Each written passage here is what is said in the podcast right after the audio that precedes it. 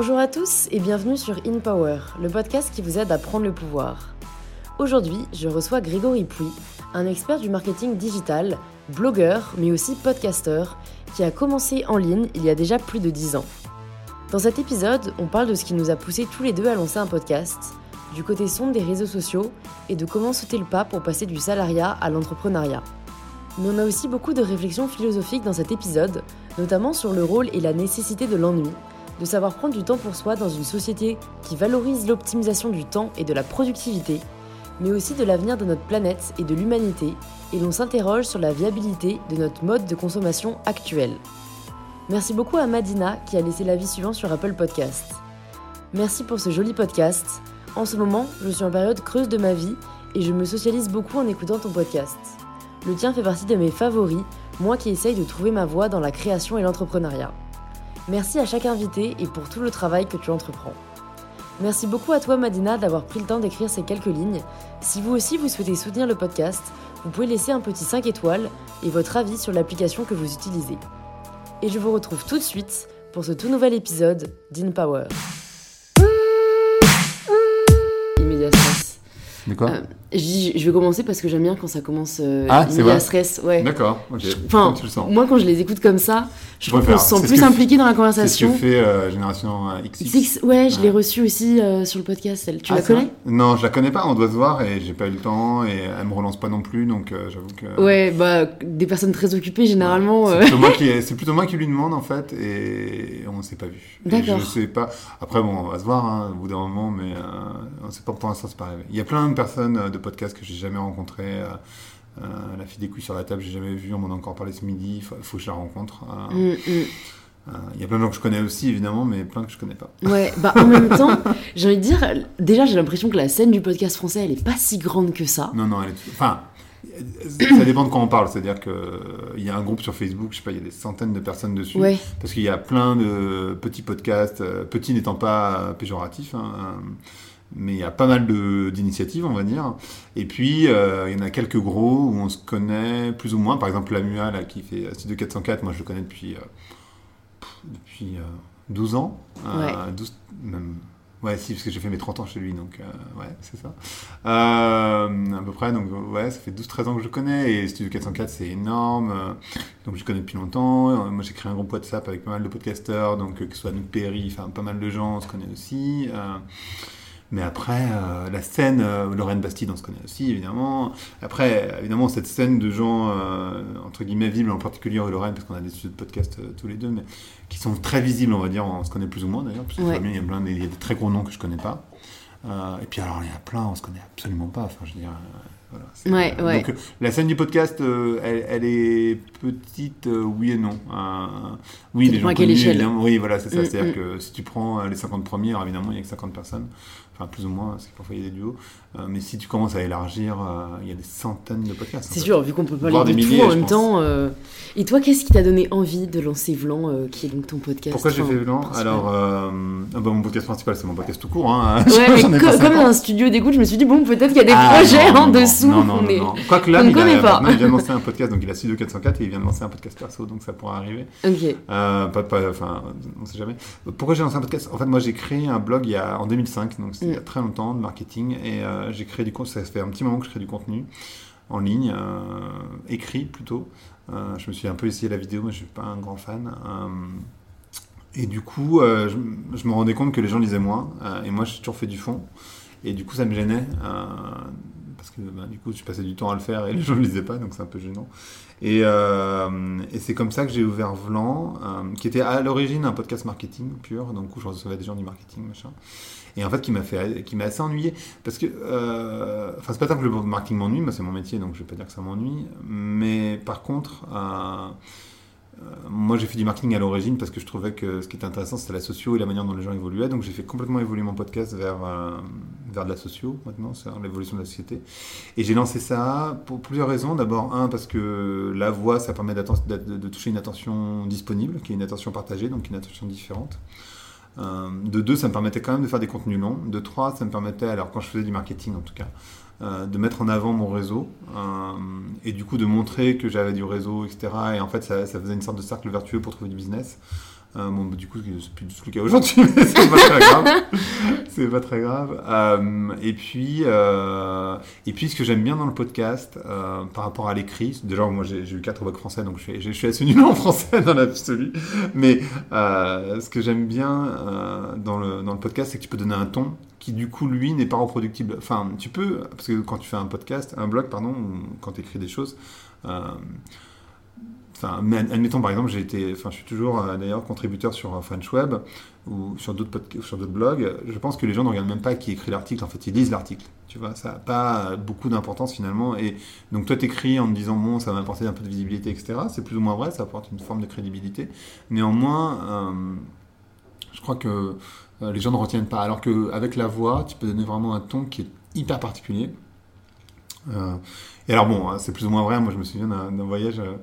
J'étais, euh, enfin peu importe en voyage, mais j'ai rencontré quelqu'un que je connaissais déjà euh, en juin euh, de cette année et qui m'a dit Ah, j'écoute, un podcast, c'est génial, tu devrais écouter, ça s'appelle Vlan.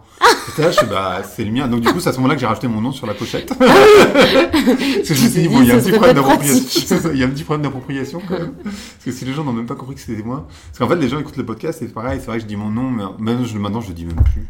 Ouais, ça, En fait, je j'en- parle plus. plus, moi. Ouais. Pense pas. Et du coup, j'ai rajouté mon nom sur la pochette en me disant, bah, c'est un peu con quand même, si les gens savent même pas qui, euh, que c'est moi qui le fais, c'est un peu dommage. Ouais, Euh, Enfin, c'est dommage par rapport à, parce que moi, je suis indépendant, donc j'ai quand même besoin de, ouais, ouais.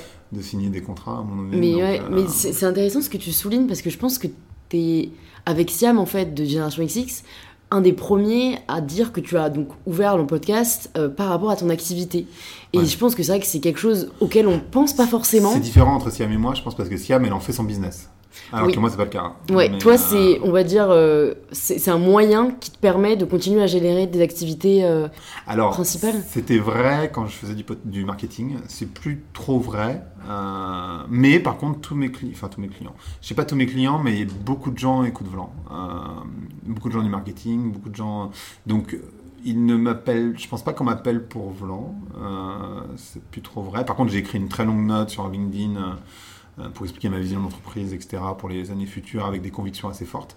Ça, ça m'a généré vachement de business, par contre. Euh, c'est pour ça que je m'en sors pas en ce moment, mais, Ouais, mais, mais voilà, par contre, le podcast m'amène plus trop de business en réalité. Par contre, j'adore le faire parce que ça me nourrit énormément, même si en réalité, c'est des personnes que je- j'interview pour euh, 80%, on va dire. Je les connais déjà, donc c'est des conversations que j'ai déjà. mhm. Euh, que tu partages en fait parce qu'elles sont intéressantes. mais voilà, et en fait, euh, dans, dans ma démarche, euh, je sais pas si c'est que de la générosité, c'est pas que de la générosité, il y a forcément une part d'ego, il y a forcément une part de plein de choses, mais mais il y a quand même une grosse part de générosité en me disant, bah, c'est con d'avoir des conversations aussi intéressantes et de pas les partager. Euh, donc c'est aussi pour ça que j'ai lancé mon podcast. euh, D'accord, ouais, je, je vois ce que tu veux dire. Mm. C'est vrai que c'est un moyen en même temps de partager euh, et de créer une proximité plus forte qu'avec Ouais. l'écrit. En particulier, L'écrit, je trouve que c'est un peu soi face à soi-même. Ben, en fait, le truc, c'est que l'écrit, il y a une distance physique par rapport à, à l'audio, parce que l'audio, c'est on le met en général dans les oreilles, parce que c'est des écouteurs. Donc, en fait, avec un podcast, on rentre dans l'intime, on rentre dans le domaine de l'intime.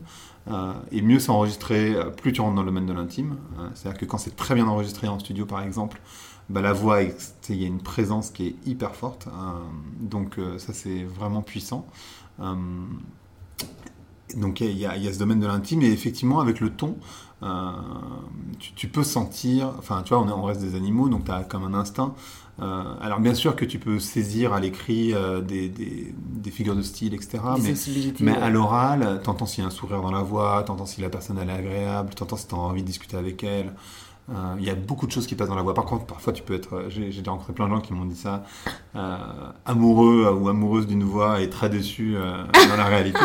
Pas, euh, parlez pas de moi spécifiquement, mais, euh, mais ça arrive. Ça Ça, arrive. Euh, mais, euh, mais voilà, je, je pense que ouais, la voix laisse passer un ton et une intimité qui est beaucoup plus forte que l'écrit euh, Ouais. de loin. Et on Mm. peut pas la feindre en plus. Enfin, vu que c'est une conversation, il y a Tu- moins de réflexion, il y a moins de. Ouais, alors. Enfin, c'est voilà. plus spontané, on va dire. Mais... Tu peux, tu peux. Je pense que bon, tu peux avoir des maladies psychologiques et avoir sans doute une double personnalité. Tu dois pouvoir le faire. Néanmoins, quand c'est ton podcast, euh, le faire sur la durée, c'est là où ça devient plus compliqué. C'est comme un Ouais. blog en fait. Je me souviens à l'époque, on avait les mêmes conversations, euh, donc avec Garance par exemple, que je viens de recevoir, euh, Doré, mais, mais d'autres où tu peux faker ton, ton identité. euh, pendant un moment, mais pas trop longtemps non plus. Euh, Ouais.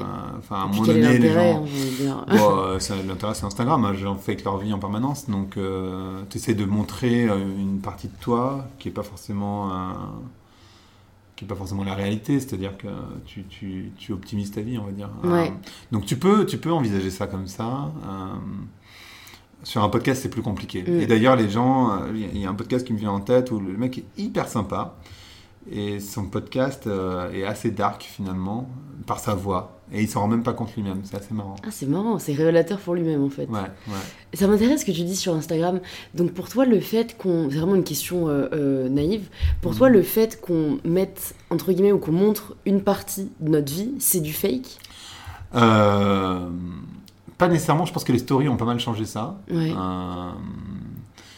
Euh, et et d'ailleurs, il y a un gros mouvement anti-fake euh, sur Instagram. Euh, Enfin, anti-fake, je sais pas si c'est anti-fake, mais il y a de plus en plus de gens qui se livrent, de plus en plus, avec plus ou moins d'habileté, mais voilà. Mais néanmoins, oui, bien sûr, il y a eu toute cette période euh, où euh, tu te mets en photo, tu sais, toute seule devant une montagne, ou je sais pas trop quoi, alors qu'en fait, il y a 15 000 personnes autour de toi, c'est juste le cadrage qui fait qu'on voit que tu es toute seule, mais euh, il y a ça, bien sûr. Il y a donc toutes ces photos un peu fake. Il y a, euh, je sais pas si tu le vois, mais enfin, je sais même pas si tu le sais, mais en Inde et en Chine, il y a énormément d'accidents. Il y a beaucoup de gens qui meurent à cause d'Instagram. Euh, donc, euh, qui passent sous les métros, qui, qui tombent de. Enfin, c'est très dangereux. Pour réaliser des photos, tu veux pour réaliser des photos, bien sûr. ouais. ouais. Donc, il y a plein de panneaux partout quand tu vas en Inde, en Chine, au Japon. il y a pas mal de, de panneaux de signalisation pour dire, euh, enfin, faites attention, quoi euh, avec les animaux, enfin bref, dans, dans plein de situations. Et je pense que tu as déjà vu sans doute des vidéos euh, de gens qui se ramassent. euh, J'ai en tête une fille qui fait du yoga sur un tronc au-dessus d'une rivière et qui se casse la gueule dans la rivière. Mais ça, Ouais, arrive assez régulièrement, donc il y a des gens qui se mettent en danger pour Instagram. Je pense que oui, je- je- mettre une partie de ta vie sur Instagram, ça veut pas dire que c'est fake, pas nécessairement. Mais néanmoins, euh, à partir du moment où tu as envie que les gens t'aiment et que hum, tu deviens une sorte de média, euh, parce que du coup chacun est un média avec Instagram, enfin avec Instagram avec les réseaux sociaux de manière générale.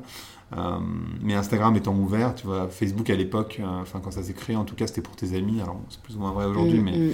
mais voilà, Instagram c'est vraiment ouvert, tu vois, c'est pas vraiment pour tes amis. Si tu choisis d'avoir un compte ouvert. Ouais, mais ce que font par exemple les jeunes, c'est qu'en général ils ont un compte ouvert et un compte fermé. Euh, Les très jeunes, j'ai l'impression, enfin, les collégiens, ils font vachement ça. lycéen, hein. Ouais, ok, ok. Mm. Parce que ma génération, en tout cas, c'est pas trop le cas. Généralement, on a un compte principal. Un seul compte. soit on le bloque parce qu'on veut que ça reste. Dans les Pour les proches, ouais, bah dans ta génération normalement, on est déjà à deux comptes, mais, euh, bon, après, ça dépend. Ouais. euh, Tu me diras, franchement, c'est vrai que j'ai quelques exemples d'amis qui font mais des comptes un peu parodiques. Ah ouais, c'est vrai. Ouais, c'est plutôt euh, pour, les, pour les vrais, quoi. Pour, ta, pour tes amis les plus proches. Ouais, voilà, c'est Et ça un peu comme un Snapchat qui, qui Ouais, n'a bah pas voilà, marché. c'est- ouais, ouais, ouais, non mais bah, il y, a- il y a ça, donc il y a un compte vraiment perso perso. euh, et il y a le compte euh, public, on va dire, qui est ta personnalité publique, où tu vas mettre très peu de photos, euh, que tu vas sélectionner de manière euh, Ouais, euh, ouais. très ouais. attentive.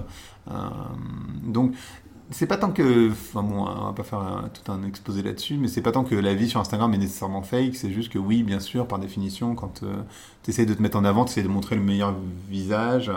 Euh, ma vie, euh, elle est géniale parce que je pars en vacances. Ma vie, elle est géniale parce que je vais à ce concert. Ma vie, elle est géniale parce que je connais telle personne. euh, ma vie, elle est géniale. Regarde ce que je mange. Regarde, je fais du sport. regarde, je sais pas quoi. Enfin, peu importe. Ouais, ouais. Tu vas pas mettre les moments de loose, tu vois, enfin, c'est logique, parce que déjà c'est pas très photogénique. Mais, mais du coup, ça peut rendre les gens malheureux parce que justement, il n'y a pas les moments de loose. Et, et si t'es dans la loose, parce que justement tu regardes Instagram et que t'as rien à faire, euh, ce qui arrive évidemment à tout le monde, euh, et ben du coup tu regardes ça et tu te dis putain la vie des autres est quand même géniale, et moi je suis en train de loser dans mon canapé comme un tocard. Euh, alors qu'en réalité eux aussi ils losent. Simplement tu évidemment tu vas pas le mettre sur Instagram, tu vois, ça n'a aucun sens. Ouais, non, mais je, suis- je suis d'accord. Enfin, je te posais la question, mais moi, c'est une de mes activités principales. Et... de loser ou de... Les deux Non, non, non. J'ai de la chance de rarement avoir des moments euh, de négativité. Ah non mais la lose c'est pas forcément négatif, hein. moi j'adore loser. Hein. Ah, mais alors, qu'est-ce que t'entends par loser? Ah non, mais loser, c'est genre euh, de prendre du temps et tu fais rien, quoi, tu t'ennuies. Ouais, alors, tu vois, moi, j'aime pas. Ah ouais, J'ai- vachement hyper mal. important de s'ennuyer. Ouais, mais tout le monde me le dit. hein. Je pense que soit je suis trop jeune et je l'ai pas encore réalisé, soit vraiment je suis hyper active et, et- et je m'accomplis Moi, je suis l'accomplissement. hyperactif, hein, mais euh, c'est bien de s'ennuyer. Ouais, alors, en fait, ça, j'ai déjà eu ce débat. Il y a s'ennuyer et s'ennuyer. Il y a s'ennuyer où vraiment tu procrastines et tu fais rien. Et il y a s'ennuyer et on va dire t'es ouvert à réflexion, créativité, imagination. Alors, ce que je trouve euh, je- utile. si t'es créatif, Mais tu vois, je suis toujours un peu dans cette idée d'utilité, quoi. Ouais. Oui, oui, oui, mais c'est pas bien Sauf de... si tu te fais masser, là, bon, c'est du Ouais. relax, de la Alors, relaxation, mais... Moi, je pense que c'est un, c'est pas le mal du siècle, mais c'est un des mots du siècle de vouloir tout optimiser. euh, Mm. de euh, et le podcast rentre là-dedans d'ailleurs. hein. Le podcast, on est là pour optimiser. J'optimise mon temps euh, pendant que je marche ou que je fais du sport. bah, j'essaie de rendre un plus intelligent ou j'essaie de me Ouais, divertir. ouais. machin. Donc le podcast rentre complètement dans cette euh, démarche d'optimisation. Moi, je pense que c'est pas une bonne démarche, mais euh, d'optimisation, même si je le fais évidemment aussi et que j'y participe d'ailleurs du coup. Euh, mais si tu es créatif, tu sauras que tu ne peux être créatif que si tu procrastines. Donc euh, c'est une démarche. Tu peux pas, enfin quand tu es créatif, tu peux pas t'arrêter de penser. D'ailleurs, c'est quand et Garance d'ailleurs en parle dans le podcast où elle dit bah, je me suis ennuyé comme un rat mort euh, quand j'étais à Marseille, euh, quand, elle est arrivée à Marseille. Euh, elle regardait la télé, enfin bref, c'était la merde, elle connaissait personne, c'était la loose quoi. Euh, Jusqu'à. euh, et en fait, de cette loose est née son sa première illustration. Donc, euh, et je pense que moi je sais que je marche énormément.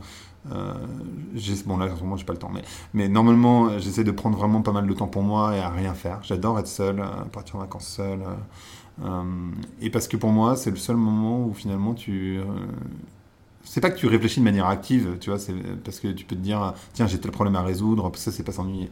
Mais euh, en fait, les, les idées viennent toutes seules, Mm. euh, en général. Non mais c'est pas intéressant. Enfin, Que tu lèves, ouais, j'allais te demander comment tu fais, mais tu as répondu quoi. Toi, c'est Mm. plutôt euh, t'accorder des moments seuls, parce que en fait, c'est difficile quand t'es quelqu'un qui a beaucoup, beaucoup de choses à faire. Moi, j'ai l'impression personnellement de ne pas avoir le temps de tout faire. Et je dois faire des sacrifices sur des choses. Mm. Alors me dire, ah là, tu, tu vois, je, vraiment, j'organise mes journées, donc me dire, bon, je vais me réserver un créneau pour rien faire, c'est super difficile psychologiquement, tu vois. Bah, moi, je sais pas, moi je le fais souvent le week-end, les soirs. Parce qu'en fait, tous les soirs de semaine, je suis pris en général. Mm. Et c'est assez régulier que les soirs de week-end, je, je fais rien. Ok. Ouais, Par non, exemple. Après, je suis plus vieux et, et voilà, mais, euh, mais c'est juste que c'est too much en fait. Non, mais t'as t'as raison, hein. Après, Mm. j'ai pas l'association, enfin j'en sais rien, je connais pas la vie de tout le monde. euh, Je, je crois que j'ai une vie peut-être un peu particulière parce qu'il y a vachement de soirées de boulot. Enfin, tu vois, c'est quand même pas. Je, je sais bien que la vie de tout le monde n'est pas forcément comme ça, mais bon, la vie de tout le monde, ça veut rien dire non plus. Donc, euh, moi, j'ai une vie très remplie aussi. Je pense que tu arrives à trouver des moments quand même. Enfin, ou alors t'es vraiment très occupé tout le temps. Mais logiquement, euh, c'est pas possible. Ou alors c'est parce que tu t'es, par la peur du vide, tu t'as, comblé euh, beaucoup de choses. Euh, On va pas faire de la psychanalyse de comptoir là, mais, mais, euh, mais normalement, tu dois pouvoir trouver du temps pour toi Ouais. et c'est hyper important de le faire, je pense. Non, je suis d'accord. Je suis d'accord. aller Ouais. dans la forêt, j'en sais rien. Bah, après, aussi, je- moi je disais que parfois, enfin du coup je fais beaucoup de sport, pareil c'est quelque chose que j'ai vraiment Ah, envie de faire rentrer dans mon du temps, donc c'est prendre du temps pour moi, mais j'appellerais pas ça s'ennuyer parce que je m'ennuie pas, donc c'est pour ça que j'ai toujours du mal Ouais, avec le terme s'ennuyer, tu vois. Ah ouais. Non parce que, parce que, enfin je sais pas, moi le mot ennui, j'ai vraiment cette sensation et cette idée, tu sais la personne qui est là, tu vois? Mais c'est un peu ça. Alors que Hmm. pendant que je fais du sport, enfin non. euh, Mais je pense que c'est parce qu'on a, on a donné une mauvaise image euh, au mot ennui, euh, comme on a donné une mauvaise image au mot sorcière euh, sur un autre sujet. Intéressant. Euh, mais j'ai reçu une sorcière là sur un podcast que j'ai Mona passé. Cholet Non, j'ai pas reçu Mona, j'ai reçu Odile. D'accord. Mais parce que enfin, ce que j'aime bien chez Odile, c'est qu'elle est praticienne en fait. Ah, hyper intéressant. Ouais, bah écoute, donc, ouais, euh, ça m'intéresse. Je trouve ça intéressant. Mona, elle, a l'air hyper intéressante aussi, évidemment, et elle est plus médiatique sans doute peut-être. Euh, mais Odile, elle est praticienne euh, et je trouvais ça intéressant euh, qu'elle ait fait des voyages chamaniques. et comme moi j'en ai fait aussi, euh, je D'accord. trouvais que ça, ça, voilà, ça me paraît, ça me paraît aller. Donc, donc, du coup, tu te qualifierais comme sorcier, tu penses Moi- ah non, non, pas du tout. Euh, Non, non, mais j'ai fait des voyages chamaniques, euh, j'ai fait de l'ayahuasca, etc. Mais moi, je suis pas du tout sorcier. D'accord. On l'est tous un peu, hein, cela dit, mais, mais voilà. Euh, mais tout ça pour dire que le mot ennui, je pense qu'on l'a diabolisé, alors qu'en fait, c'est une phase hyper importante. Et c'est vrai qu'on comme on est dans une société d'optimisation en permanence, on se dit, ah non, mais l'ennui, c'est horrible, d'avouer que je m'ennuie, c'est horrible. Ouais. C'est un, un peu comme euh, la vulnérabilité, tu sais, qu'on a laissé aux filles pendant toute une période, et maintenant, là, tout le monde s'excite autour de la vulnérabilité, moi le Ouais. premier. Euh, ben, en fait, la vulnérabilité, c'est une force, tu vois, c'est pas du tout une faiblesse. Mais on a un peu diabolisé le truc en disant que c'est nul, euh, enfin, tu vois, de montrer que t'es faible. Ou... Enfin, tu Mhm. vois, tu vois, du- en plus, je fais des erreurs parce que c'est pas de la faiblesse. Ouais, ouais, ouais. Euh, mais, ouais. euh, En plus, qu'est-ce que la faiblesse non, mais voilà. Donc en fait, je pense que le mot ennui, simplement, il a été diabolisé, et- alors qu'en fait, c'est une phase extrêmement importante. C'est juste que c'est pas très tendance dans notre société, ça va le redevenir. Ouais, t'as raison. C'est vrai qu'il y a quand même beaucoup cette histoire de. Enfin, moi j'appelle ça de standard de la société, on va dire. Qui nous dicte beaucoup de comportements. Et c'est vrai qu'aujourd'hui, l'optimisation est très. Et partout. Très et, pour moi, l'ennui, c'est pas rien faire. Enfin, c'est rien faire par- par essence, mais. euh, Mais c'est générateur c'est de- indispensable. Ok. en fait, C'est une belle phrase. C'est une belle phrase. c'est indispensable. Euh, je, voulais, je voulais rebondir Ouais. sur quelque chose que tu as dit plus tôt, Ouais, oui. euh, parce que ça m'a interpellé. Tu dis qu'il y a un post que tu as fait sur LinkedIn, si j'ai bien compris, Ouais. qui t'a rapporté beaucoup de clients. Et en fait, Enfin, j'ai l'impression. mais- Alors, je sais pas si je suis biaisée parce que moi, du coup, je l'utilise pas du tout parce que, enfin, vu mon activité, j'en j'en ai pas vraiment besoin. Mm. Mais j'ai l'impression que c'est pas un outil que les jeunes se sont vachement appropriés. Et du coup, ça m'intéresse d'avoir si toi, vu que t'es quand même, on t'a pas présenté en détail, de toute façon, ce sera dans la description du podcast et on va en parler, mais t'es quand même ce que je considère un expert euh, du web et on va dire même enfin, des nouvelles technologies. Enfin, pour moi, c'est ce qu'on Nouvelle dit web non, digital. marketing, Ouais, ouais. du marketing digital et Marketing du coup, digital. du réseau sociaux, enfin des réseaux sociaux. Ouais, Et typiquement, celui-ci, c'est un que je maîtrise pas trop. Du coup, euh, toi, euh, est-ce que tu as été aussi, tu as surfé sur la vague dès le début? Est-ce que tu considères aujourd'hui que c'est vraiment une plateforme euh, importante? LinkedIn a vachement évolué. Euh, je pense que avant c'était vraiment un endroit où tu allais quand j'étais jeune. non, mais quand ça s'est lancé, euh, c'était vraiment un endroit où tu allais pour mettre ton CV en ligne. Et, euh, et voilà. Et donc tu y allais uniquement si tu cherchais du boulot, en gros. Et ils ont fait un gros move. Alors je pourrais pas trop dire l'année parce que je m'en souviens pas. Mais quand Facebook est devenu une plateforme de contenu, deux trois ans plus tard, ils sont aussi devenus une plateforme de contenu euh, avec une histoire de contributeurs, etc. Avec euh, un algorithme, etc. Et donc, ils ont donné la possibilité aux gens de s'exprimer. Au début, les gens l'ont fait plus ou moins. Et aujourd'hui, en fait, euh, moi, quand je publie, le fait de, le faire sur LinkedIn, euh, euh, l'algorithme est assez juste. En, tout cas, je pense que ça parle plus. Enfin, pourquoi j'ai publié sur LinkedIn plutôt que sur mon blog, par exemple J'aurais pu le faire sur mon blog et sur LinkedIn, je l'ai pas fait. Euh, bon, j'aurais pu le faire sur mon blog également, euh, mais euh, t'as as une audience et comme il y a un algorithme, du coup ça, monte tout seul euh, et, ça, favorise. Je pense que peut-être que les gens de ta génération ils sont pas encore parce qu'ils cherchent pas de travail, mais aujourd'hui c'est une plateforme qui est indispensable quand tu cherches du boulot. Euh, et en fait, c'est un endroit où tu as pas mal d'opportunités euh, pour créer des, groupes, par exemple. Euh, donc, pour moi, c'est une plateforme importante, beaucoup plus importante que Facebook, qui est pour le coup délaissé par les jeunes. Je pense que LinkedIn va rester là un petit moment. Mhm. Ouais. Ouais, et donc même pour les indépendants en soi. euh, Et pour les indépendants aussi, Ouais. hein, bien sûr, parce que c'est un bon endroit pour trouver des clients. Euh, Moi, Mhm. je, je, je suis très très contacté sur LinkedIn, très régulièrement en tout cas. Euh, après, ça part dans tous les sens, hein, donc ça peut être euh, sur Instagram comme par mail, comme par Ouais. voilà. Mais euh, Par la poste, non, pas trop. Non, la poste pas trop. Ah, mais la poste, euh, non. C'est, euh, on a on a fini d'écrire des courriers. quoi Ça on plaisir m'envoie de des chèques. lettres. C'est pas mal aussi. Ah, moi, moi, j'adore les lettres, donc euh, je suis un grand, je suis un grand fan de, de, de courrier. Je suis un grand fan de papier de manière générale. Ouais, moi aussi, je, lis euh, encore la presse. Ah ouais, c'est à la vrai. alors moi je lis pas la presse, mais j'aime bien les bouquins Ouais. euh, et j'aime bien écrire euh, des cartes. Enfin pas forcément des cartes postales. En général, quand c'est important, j'écris une lettre. Ok. Mm. Bah, c'est bien. Enfin, moi, j'aime bien voir que c'est une il y a des pratiques anciennes qui, ne se perdent pas. Ben pour moi, en fait, le truc c'est que le digital ça donne de la valeur. en fait, ce que, ce que la lettre finalement, ce que tu il y a une question d'authenticité parce qu'il y a l'écriture euh, à la main Euh, et puis il y a le temps qui passe tu vois il y a un effort qui est porté et comme tu n'en reçois plus bah, du coup ça, ça sort du lot par rapport à un email ou un WhatsApp ou je sais pas trop quoi C'est vrai. Euh, donc euh, oui, et je pense que n'importe qui, euh, comme on reçoit plus de lettres aujourd'hui, plus trop, quand tu la reçois, ça fait forcément quelque chose. Donc, donc ce qu'a fait le digital avec les lettres, c'est vrai qu'on en a moins, mais par contre ça leur donne de la valeur. Mm. Ouais. La rareté. Mais comme, euh, comme pour la musique, euh, les gens n'allaient pas trop au concert avant. Ce qui, ce qui la- le business model de la musique, c'était uniquement, enfin principalement les ventes de disques. Mhm. Euh, aujourd'hui, le business de la musique, c'est principalement les concerts, l'expérience dans la vraie vie, parce que aujourd'hui, tu accèdes à la musique comme tu veux. Donc, la, tu la cherches quelque chose de nouveau. bah, c'est ça. La Mm. musique, elle a pas de valeur. Enfin, c'est horrible de dire ça comme ça, mais La, l'accès. la valeur a été banalisée en fait. C'est ça, l'accès au divertissement qu'est la musique n'est pas valorisé. Par contre, le fait de- d'expérimenter dans la vraie vie un concert, et c'est pour ça qu'on voit autant l'explosion des concerts, le prix aussi, et puis euh, les festivals dans tous les sens. Ouais, les festivals, ça explose. hein. même s'il y en avait avant, bien sûr, mais euh, bah, toutes les expériences dans la vraie vie, en fait, on cherche ça. hein. D'abord pour une raison de communion, etc., mais aussi parce que bah, ça te permet de faire des photos sur Instagram. J'y pensais, j'allais dire ça, je pensais à toutes mes amies qui font des photos en festival. Je dis bon, tu veux avoir une photo, ça fait pas de mal non plus. mais voilà. Mais Euh, l'expérience en elle-même est aussi recherchée. euh, ouais. C'est ce que les gens cherchent. Et puis, il y, a une il y a une question de communion aussi. On est, euh, enfin, tu n'as pas dû t'é- ça n'a pas dû t'échapper, mais on est vachement dans des, euh, dans des moments où on, on cherche à connecter avec d'autres personnes. euh, donc, il y a un, un gros mouvement de tribu euh, dans tous les sens du terme, de manière plus ou moins positive ou négative. Euh, et tu, tu cherches des tribus en fait. Et, et typiquement, elle est un, un- un- alors un festival, c'est pas, tu- une tribu, mais c'est comme la logique de faire des soldes. Tu vois, tu pourrais te dire que ça n'a pas de sens de faire les soldes parce qu'il y a plein de monde dans les magasins, donc pourquoi y aller Mais en même temps, tu te sens participer à quelque chose de plus fort que toi. Et Te battre avec la personne à côté qui veut le même sac que toi. c'est- pour ça que tu le fais. Euh, Il y, a, il y a une démarche, euh, y a une démarche de tribu là-dedans. C'est Tu intéressant. participes à quelque chose. Ouais, ouais.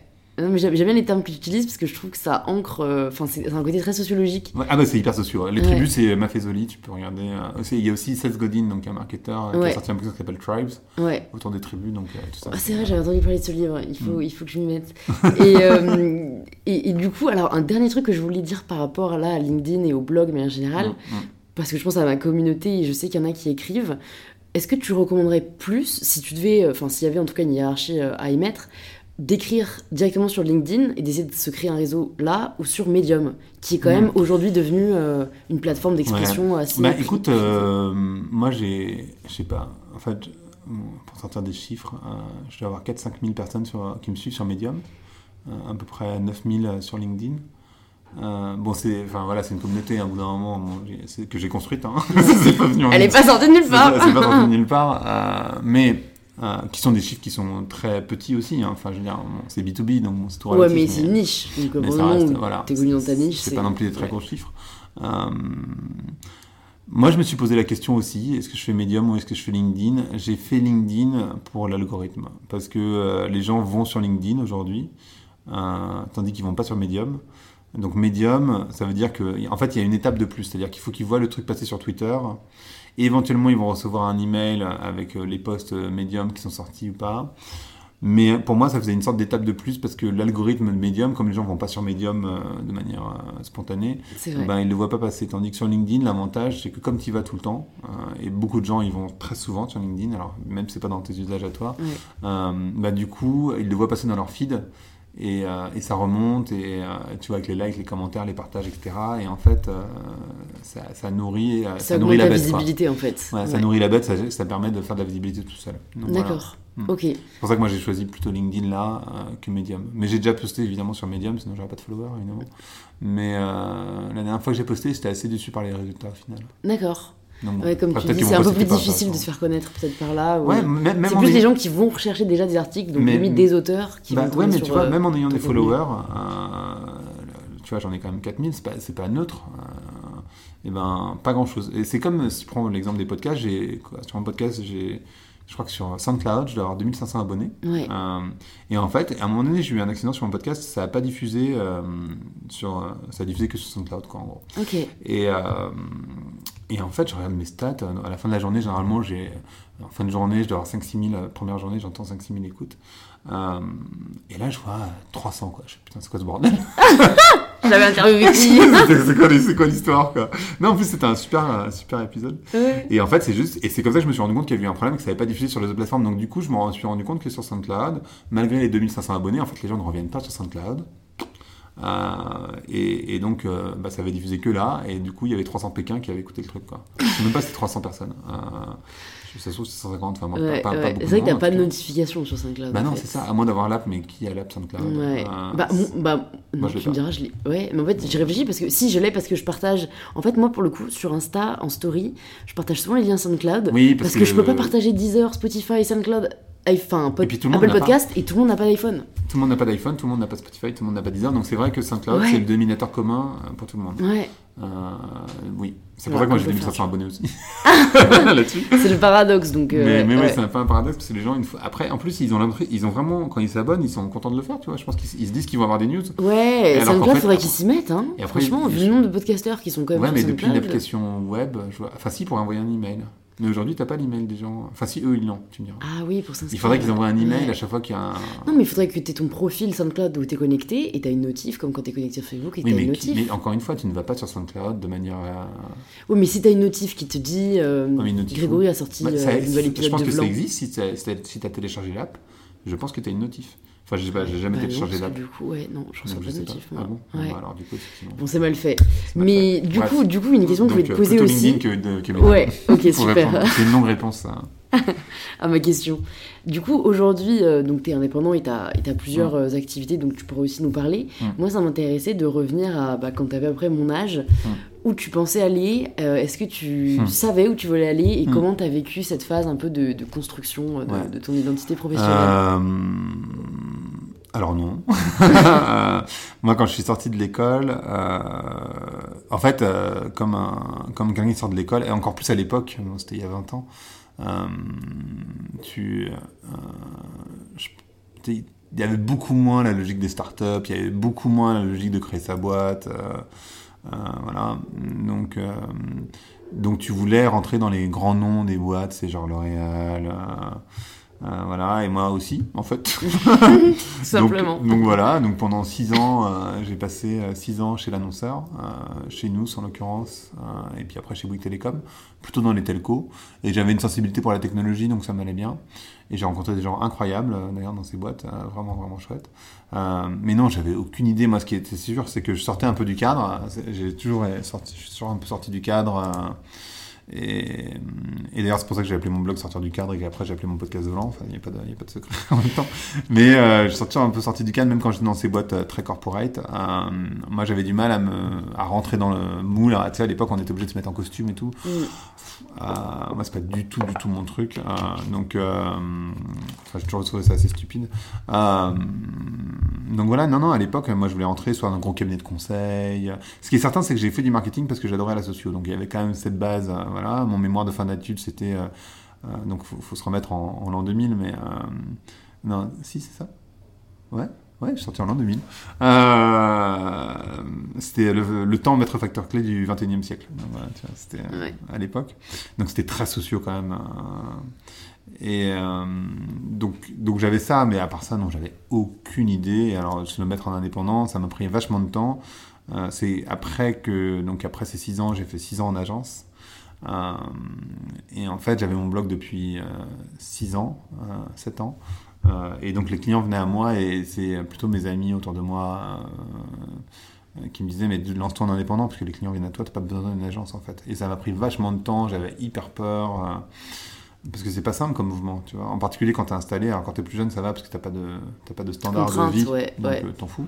Euh, quand t'es plus vieux c'est plus chiant, donc euh, voilà. Le seul truc que je regrette moi que j'aurais voulu faire euh, plus jeune et que faudrait que je fasse un jour, c'est de partir en voyage pendant un an. Je pense que c'est vachement bien. Et euh, en fait en vrai tu t'en fous. Quoi. Enfin, quand, surtout quand t'es jeune, du coup t'as besoin de 15 000 balles pour le faire. Donc faut les trouver hein, quand même. Mais Ouais.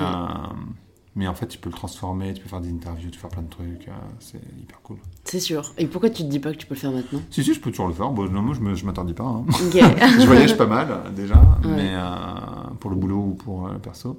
Mais euh, non, je m'interdis pas de partir pendant un an. hmm, Pourquoi pas?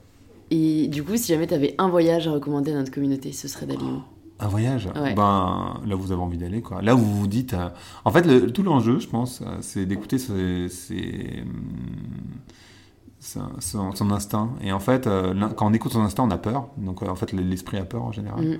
Et euh, il faut écouter son instinct. Donc il n'y a pas de réponse à la question à quel voyage est le mieux. Je pense pas. Enfin, moi, je peux dire moi ce que j'ai aimé, mais enfin bon, Ouais. de... Peut-être qu'il y en a un qui t'a particulièrement Non, moi j'ai adoré aller au. Japon, euh, j'ai adoré.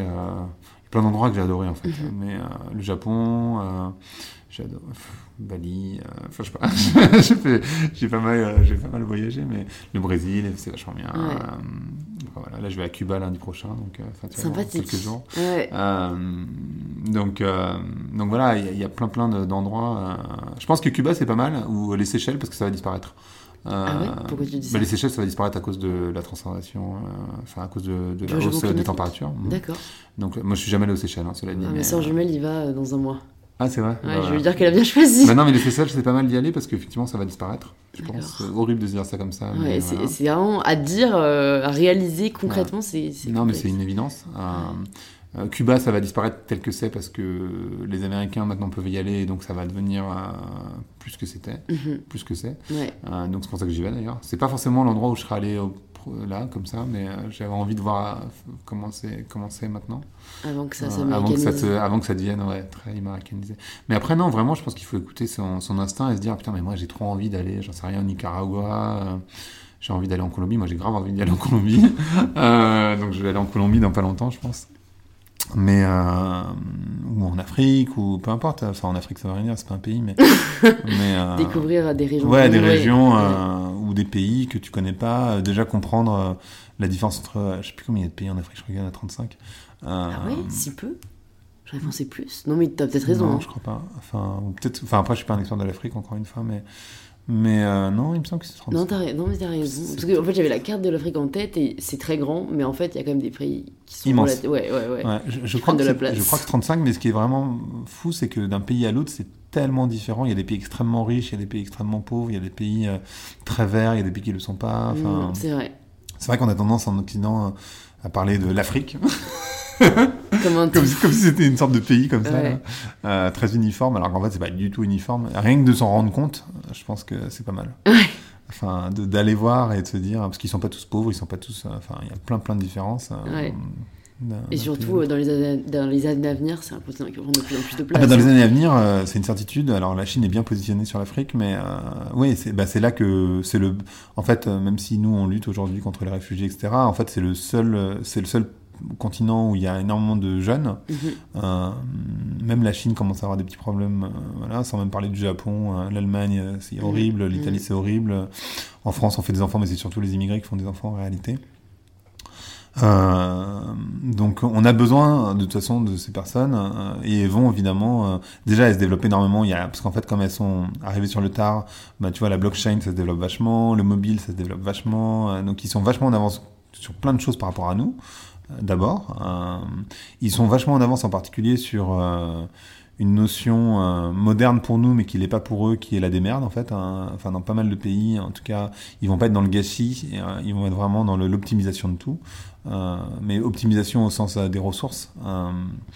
Euh, et donc, on a vachement à apprendre en fait de, Ouais, de l'Afrique. Ouais, Enfin, de l'Afrique ouais. Il y a pas mal de trucs. euh. Mais les gens aujourd'hui en, en Occident, je crois qu'ils ont une sorte de dédain malgré tout, même si euh, c'est pas forcément vrai pour tout le monde. Encore une fois, il n'y a pas de généralité. voilà. Mais mais euh, il y a énormément de trucs à apprendre de l'Afrique. Donc, euh, enfin, du Il y aurait un échange de bons procédés à faire. Ouais, et puis, euh, et puis je pense que ça peut être génial. De... Moi, c'est pas, un- c'est pas un continent que je connais beaucoup. Je suis allé dans plusieurs endroits, mais pas non plus dans tous les pays. Euh, mais il y a plein de trucs à découvrir. Est-ce que tu te demandes parfois à quoi le monde ressemblera dans 10 ans? Oui. Euh, oui, pff, oui, non, enfin oui, comme tout le monde, tu vois, tu peux toujours t'amuser à refaire le monde. Euh, euh, je, pense, enfin moi, ce, que, ce à quoi je réfléchis en tout cas, c'est comment on va s'en sortir en tant qu'humanité. Alors souvent, on parle de sauver la planète. Je pense que la planète, elle va bien s'en sortir. Euh, la question, c'est comment nous, on va s'en sortir en tant qu'humanité. Mmh. Euh, moi, ma vision, c'est de, mais peut-être que je me trompe. Moi, je crois que la seule voie d'issue, la seule issue de secours pour pour l'humanité aujourd'hui, c'est une nouvelle euh, spiritualité agnostique euh, autour, euh, alors, qui reprend certaines valeurs du bouddhisme sans doute, autour du contentement. Je pense que on, doit complètement modifier notre rapport à la nature, on doit complètement modifier notre rapport aux autres, aux choses.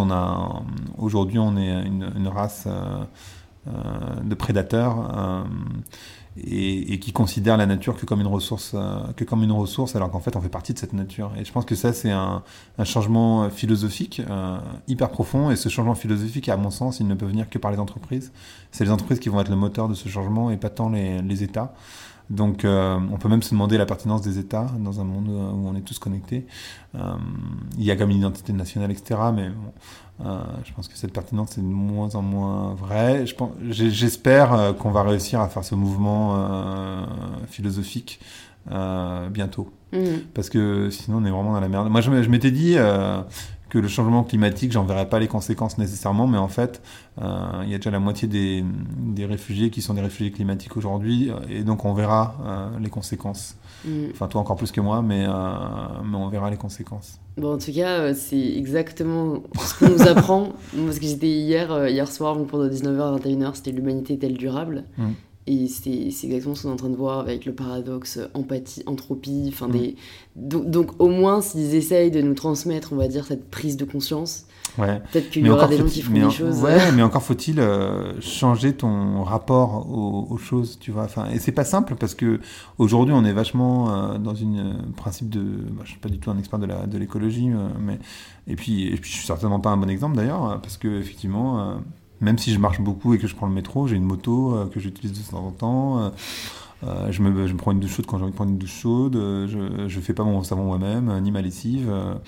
donc j'ai un rapport à, la nature, même si j'essaie de faire du, de pas trop faire de gâchis alimentaire, etc. Bon, en France, on est très bon sur le gâchis alimentaire, en l'occurrence, on est, on est les meilleurs en Europe là-dessus, mais, mais j'essaye d'avoir un rapport à peu logique à la nature. Néanmoins, dans tout ce qu'on fait, on est hyper prédateur. Donc, tu vois, le, je sais pas comment on va modifier nos, par exemple, le fait de laisser la lumière partout. Enfin, je sais pas. Et c'est tellement de petits actes à chaque fois. C'est tellement de je, je sais pas trop comment ça va se faire en fait. Mm, Je- mm. Mais moi je pense que les entreprises doivent être le moteur de ça parce que d'abord elles, elles consomment énormément. Par exemple, pourquoi les avions sont pas taxés? Ben, C'est à cause des États-Unis, mais tu sais, on taxe, on taxe beaucoup le- les- l'essence l'essence dans, dans les voitures, mais le kérosène n'est pas taxé lui. Euh, c'est les États-Unis qui poussent à ça. Donc du coup c'est très peu cher de voyager en avion, alors qu'en l'occurrence, à mon, à mon sens, comme c'est des gens qui sont plutôt riches qui voyagent en avion, ils devraient plutôt taxer cette partie-là Ouais, plutôt que de taxer l'essence euh, pour Ouais. les gens qui utilisent leur voiture pour aller au boulot. Mais, euh, mais aujourd'hui, on n'en parle même pas de ça. Typiquement. C'est même pas un sujet, alors qu'en fait, il est assez important. Euh, je sais, mais en même temps, tu vois, si demain je te dis, bah, ça va coûter quatre fois plus cher d'aller je ne sais où, toi, tu vas te dégoûter parce que tu pourras plus voyager. Euh, tu vois, moi ouais, aussi, hein, d'ailleurs. Tu vois, ça me fera pas plaisir de me dire, ah bah tiens, pour aller en Thaïlande, en fait, c'est plus 600 euros, mais en fait, c'est euh, 6000. c'est 6000. Donc, j'y vais pas. ouais, ouais. Euh, est-ce que, est-ce que j'ai envie de ça? Tu vois, ça me fait chier, personnellement. C'est- Et en même temps. C'est terrible, c'est une contradiction euh, constante. Ouais, parce qu'en fait, on, on, on, réduit ta liberté. On te réduit ta liberté. Plus ou moins, tu vois. C'est comme, c'est exactement le même débat que les, les Américains euh, avec les pistolets. Je pense qu'un truc qu'on n'arrive pas à comprendre hein, ici en France, c'est le rapport qu'ils ont au pistolet et quand on leur enlève. euh, Nous, ça nous semble complètement stupide, tu vois. Bah oui, on est là, bon, de toute façon, tu peux mettre des meurtres avec, Ouais, la question mais, ne se pose mais- pas. mais pour eux, c'est exactement la même chose que pour, nous- que pour euh, nous avec l'avion, par exemple. Leur une euh, liberté. en fait, euh, euh, quand, quand tu prends l'avion, euh, tu te coupes un, tu te coupes un, bras, quoi. Enfin, tu te coupes un bras parce que tu es en train de, t'es en train d'abîmer la nature, en l'occurrence. Et en même temps, on n'a pas du tout envie de se couper de ça. Enfin, on a l'impression que ça nous coupe la liberté de voyager, euh, je crois. Euh, et, je sais pas comment on va y arriver. Vraiment, c'est. franchement, ouais. ouais, je forcément une nouvelle. euh, moi, je pense que ça va passer. C'est pour ça que je vais faire un épisode d'ailleurs là-dessus. Mais euh, je pense que ça passera forcément par une nouvelle spiritualité. On, on est obligé de changer de spiritualité parce que dans un, dans un modèle hyper capitaliste, ça marche pas du tout en fait. Ouais, mais on peut pas avoir une et singulière spiritualité. Enfin, même aujourd'hui, il y en a beaucoup de différentes. je pense que- je pense qu'elle va Je ça. pense plutôt que c'est le rapport au capitalisme qui doit changer. Oui, mais oui, mais cette spiritualité, c'est une spiritualité sociale, d'intelligence sociale. C'est pas une spiritualité où tu vas aller devant un dieu, euh, machin. C'est agnostique. Euh, je pense que c'est un nouveau rapport euh, au monde. C'est marrant, j'écoutais euh, sur Thinkerview, donc un autre podcast, un, un- philosophe, alors je me souviens plus son nom, mais il avait dans les 90 ans, et il disait en fait euh, toutes les espèces se sont éteintes euh, parce que trop, parce qu'elles ont développé une partie trop euh, importante chez elles. Et donc euh, il disait par exemple les mammouths se sont éteints parce qu'en fait ils avaient des défenses tellement grosses qu'en fait au bout d'un moment ils se sont effondrés sur par terre parce qu'ils ils pouvaient plus les porter parce que c'est ce qui les permettait d'être plus forts que les autres. Et en fait l'homme, euh, ce qu'il disait lui, en tout cas c'est que l'homme il est méchant. Euh, c'est un- c'est un- c'est une race euh, méchante par rapport euh, aux autres races, euh, mais par rapport aussi à la nature, parce qu'on a une, une- une- on est par nature assez prédateur. Euh, et c'est ce qui va nous causer la, ce qui va causer la perte de l'humanité. Enfin, en tout cas, c'était ce que je disais. Donc, moi, je crois que l'homme est, est capable de modifier sa, son rapport aux choses, parce qu'on on est doté euh, d'une intelligence un peu, un peu développée. Euh, mais encore faut-il le faire.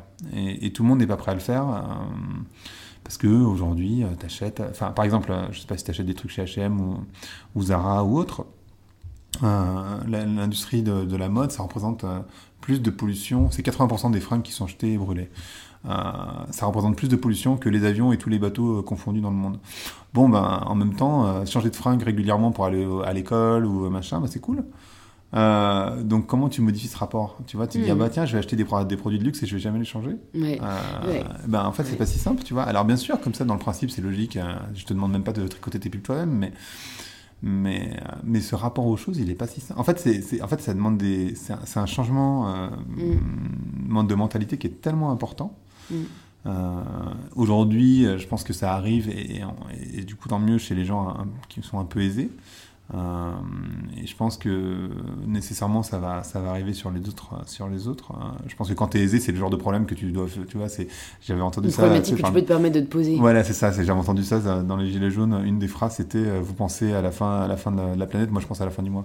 Tu vois Ouais, ouais, Euh, ouais. C'est vrai que c'est une problématique différente. Mais comme tu dis, je pense qu'il est très difficile dans le cœur de ce débat, c'est quand on a été habitué à un mode de vie et qu'on nous demande de le changer. Donc moi j'ai l'impression qu'en fait, en fait, c'est c'est- même pire que ça. C'est à quel moment on apprend à la prochaine, à la future génération, parce que, enfin encore une fois, il y a c'est ça qui est bizarre, c'est que moi je me dis, bon bah j'espère que la génération de mes enfants, moi je leur inculquerai ça pour que eux, Mm. ils soient entre guillemets pas habitués, mais moi là j'ai, enfin j'ai voilà, j'ai 21 ans, mais donc pourquoi ce serait pas ceux qui ont des enfants maintenant qui le feraient pas? Enfin tu vois, il y a, Mm. il y a jamais Mais en fait- de en fait, c'est- générations C'est pour pire tout le que monde. ça, en fait. C'est pas tant, c'est même pas ça. C'est pas qu'on était habitué, c'est que le, la, la- la spiritualité de notre société euh, aujourd'hui, spiritualité agnostique, euh, voilà, euh, c'est euh, le succès, euh, je le montre, et c'est le fait de posséder, de pouvoir acheter des choses. Donc en fait, le- et le succès est égal au bonheur, ce qui est complètement faux. Hein, mais Ouais, en tout cas, la, c'est croyance, c'est le succès, c'est le bonheur. Le succès, c'est d'acheter. Euh, alors, on a un peu modifié, on n'est plus dans les années 80, tout le monde ne rêve pas d'avoir une Ferrari, mais, mais quelque part, euh, tu vois, tu as quand même ce- cet inconscient collectif qui est toujours là. Et moi, c'est ça, quand je te parle de spiritualité agnostique, euh, Ouais. qu'il va falloir changer, c'est cette partie-là, en fait. C'est pas tant. euh, ce que j'appelle une mentalité en fait. Ouais, moi j'appelle ça une ton, spiritualité ton terme est sûrement plus. Non, non, Ça sais rien. Non, non, c'est- c'est c'est- c'est plus pompeux, mais euh, je, je sais pas. En tout cas, c'est ça qu'il faut Ouais, changer, ouais, peu importe comment on l'appelle. Parce Oui, c'est par rapport à la consommation. en c'est- fait. c'est c'est notre rapport aux choses et à la consommation et à la croissance. Tu vois, on parle toujours, tu vois, Macron, il n'arrête pas, euh, et la croissance, la croissance, la croissance. Après, parce que les Français la demandent aussi. Oui, non, mais bien sûr. Euh, mais parce que en fait, ils veulent consommer. Enfin, Ouais. en fait, finalement, quand tu regardes les gilets jaunes, euh, ils rejettent une société parce qu'ils sont pas intégrés dedans. hein. Enfin, eux, ils ont, s'ils pouvaient co- consommer euh, comme les riches entre guillemets consomment, oh, bah, ils seraient ravis de le faire en fait. Enfin, tu vois. Euh, c'est pour ça, tu vois, ce débat, euh, c'est, tu vois, même sur les impôts, je pense que euh, un gilet jaune n'importe lequel, tu lui dis, bah, je te donne 3 millions ou 5 millions, soit tu restes en France et tu payes euh, 2 millions et demi d'impôts et tu les donnes à tes enfants, plutôt que de les donner à tes enfants, tu les donnes aux impôts, soit tu vas en Belgique et t'en payes, euh, je sais pas, 2,5, ça doit faire 1 à peine, Euh, c'est 20% d'impôts, donc 5 fois de 10, oui. Et, et le reste, tu peux le donner à tes enfants, qu'est-ce que tu fais? Bah en fait, tu vois, ils auraient tendance à faire la même chose aussi si leur donne le choix. Tu vois, Ouais. Simplement, ils n'ont pas les 5 millions, mais si on leur donnait les 5 millions, qu'est-ce qu'ils feraient? Et en fait, euh, c'est un peu, euh, je pense que les gens qui disent, euh, moi je paierais, il y en a plein d'ailleurs, qui disent, non, mais moi je préfère payer mes impôts.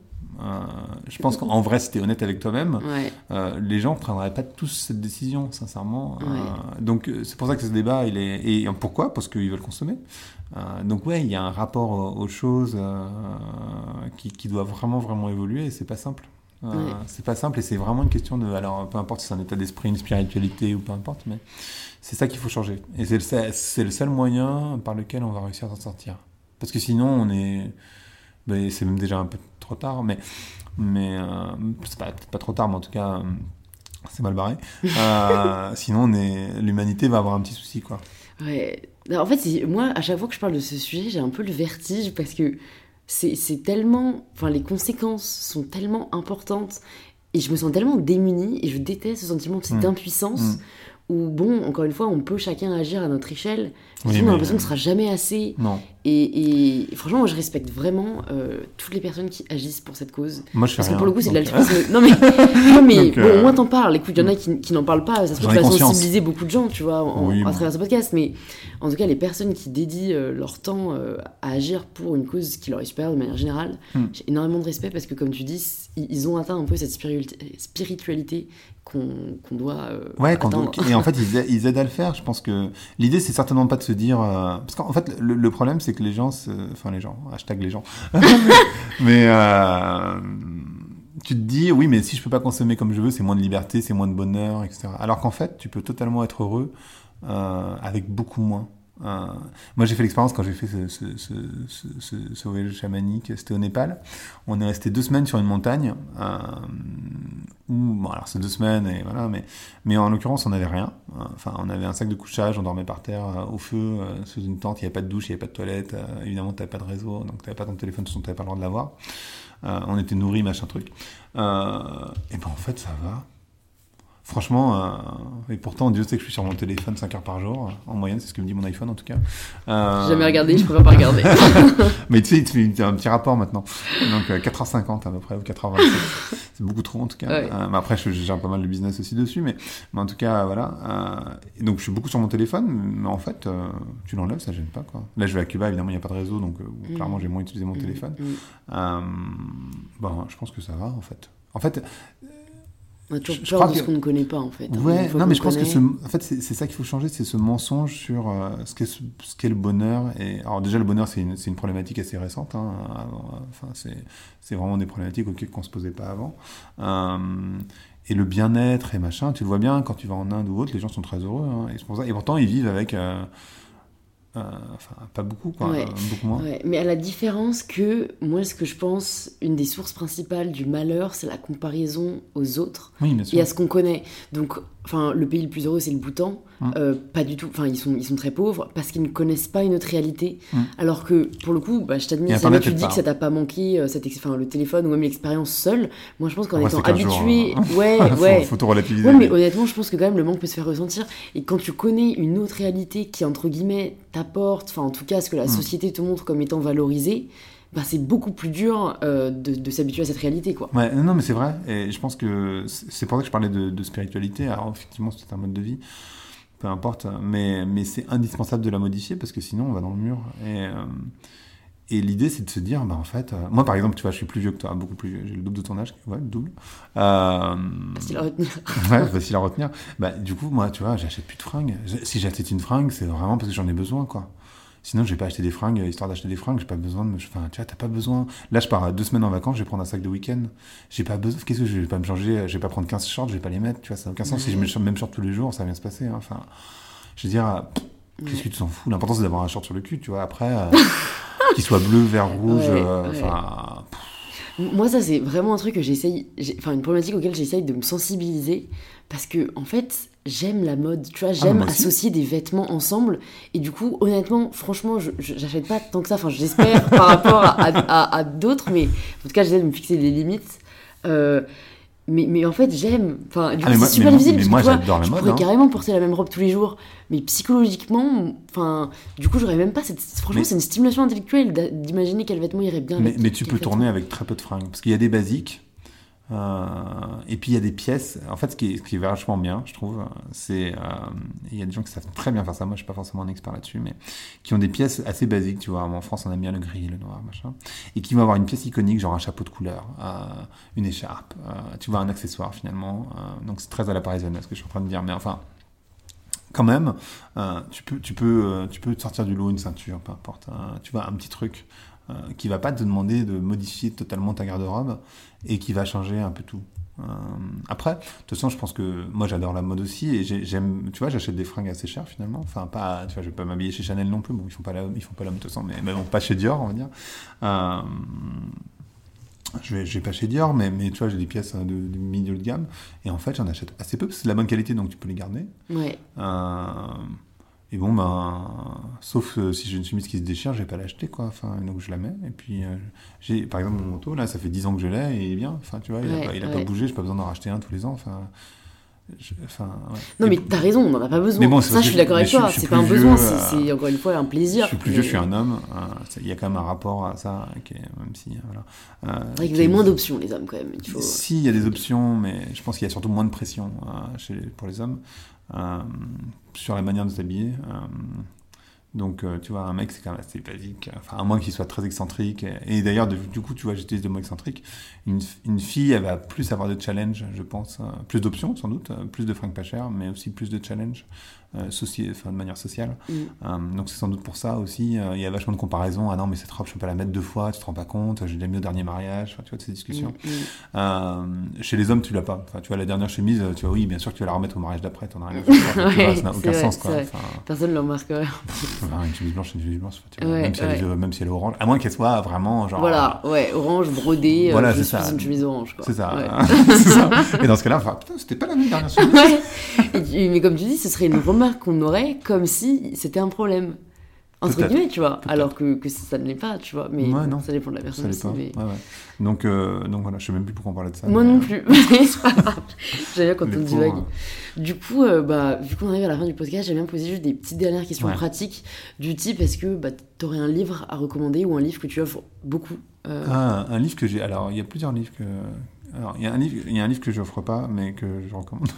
c'est Man's Search for Meaning, euh, qui est un bouquin qui a été écrit euh, euh, post-concentration, mais, mais qui est pas du tout triste, qui est un, un super bouquin. euh, euh, pas de développement personnel, j'ai pas envie de dire ça, mais vraiment faut le lire. Je pense que Mm. c'est vraiment utile. sur la vie, quoi. Ouais, Mm. sur la vie, Mm. sur le rapport à la vie, au bonheur et machin. Enfin, c'est vraiment, vraiment bien. C'est pas très long. Man's Search for Meaning. Et un bouquin que j'ai pas mal écrit, et offert, pour le coup, c'est euh, le récit, euh, le Messie récalcitrant. Euh, C'est intéressant.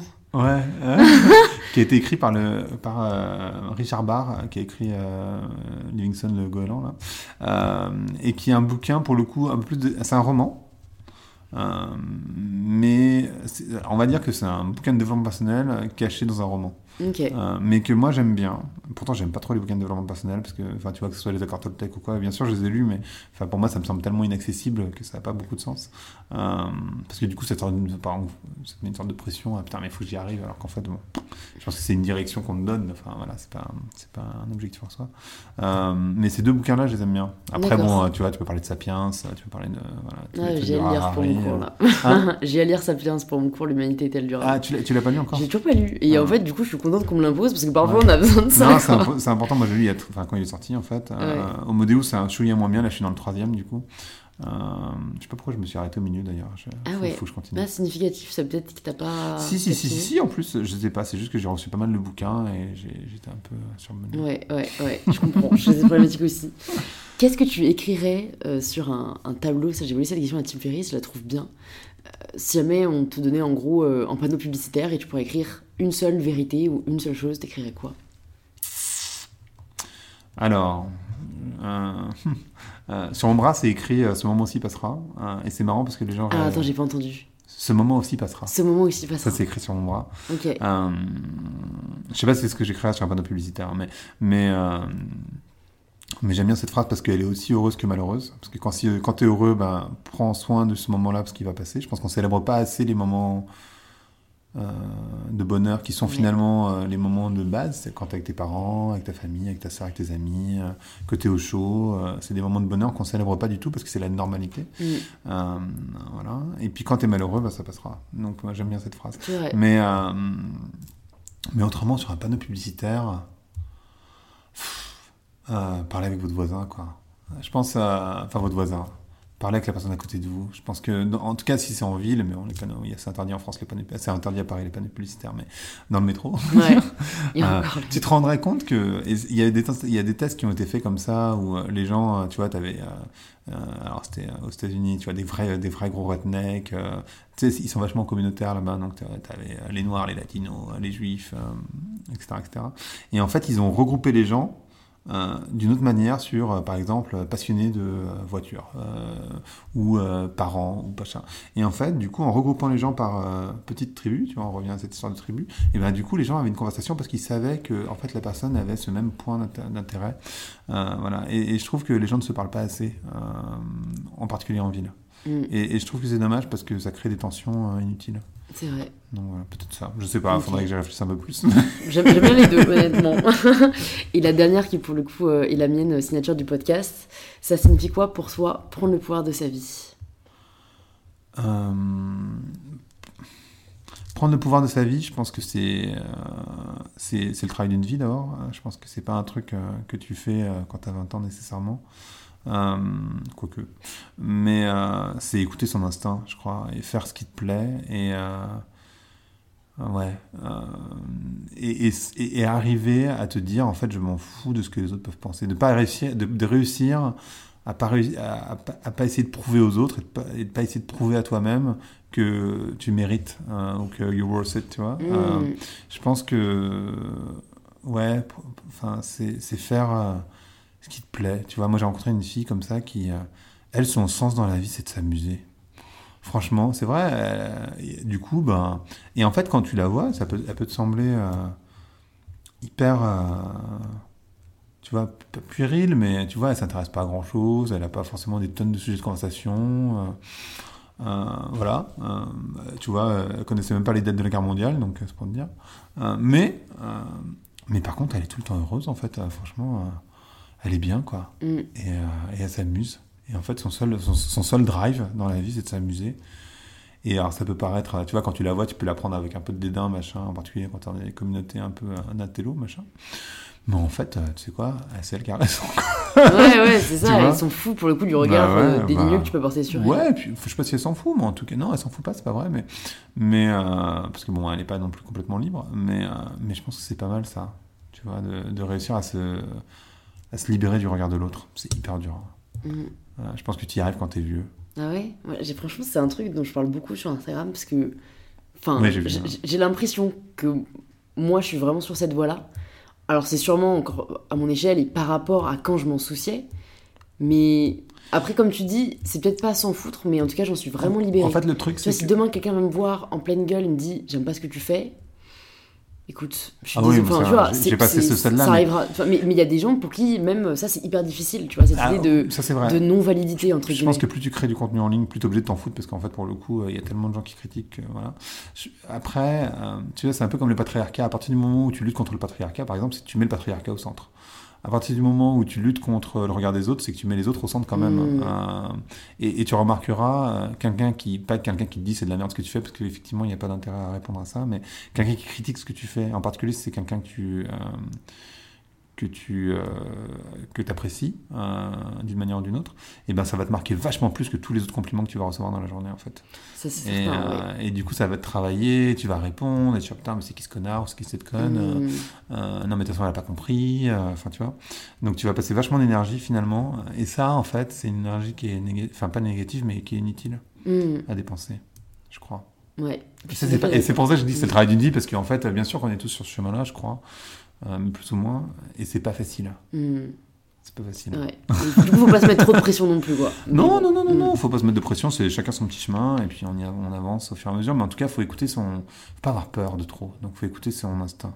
C'est pas, c'est pas évident hein, ce que je dis aussi, parce que ça paraît facile comme ça, mais écouter son instinct et pas avoir peur, moi j'ai peur, hein, bien sûr, comme tout le monde, mais euh, moi j'ai vu des, des personnes qui avaient peur de l'amour, euh, parce que, peur que ça marche. euh, Mm. euh, ça peut paraître C'est horrible, bête, parce hein, je mais, trouve, moi, peur, euh, entre guillemets, du bonheur, en fait, du coup. Mais Parce oui. Ils s'interdisent. Bah ouais, mais il y a plein de gens. Mm. euh, qui font ça, qui ont peur de réussir, euh, qui ont peur d'eux-mêmes, qui...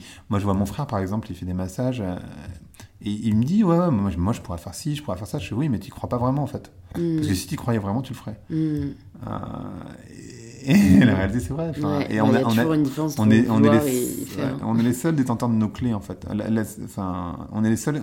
On peut, moi, par exemple, avec mon frère, ce que j'essaie de faire, de lui faire en sorte que les clés soient très visibles, mais c'est le seul à pouvoir mettre la clé dans la serrure. Moi, je Ouais. peux pas le faire pour lui. Tu peux jamais aider les autres, euh, malgré eux, c'est pas possible. C'est vrai. Et même quand ils, sont en- même quand ils ont envie, il y a ce, ce mouvement-là de mettre la clé dans la serrure, il n'y a que toi qui peux le faire. Euh, C'est une belle, belle, belle- belle métaphore. Super, bah merci beaucoup Grégory d'être venu toi. sur InPower.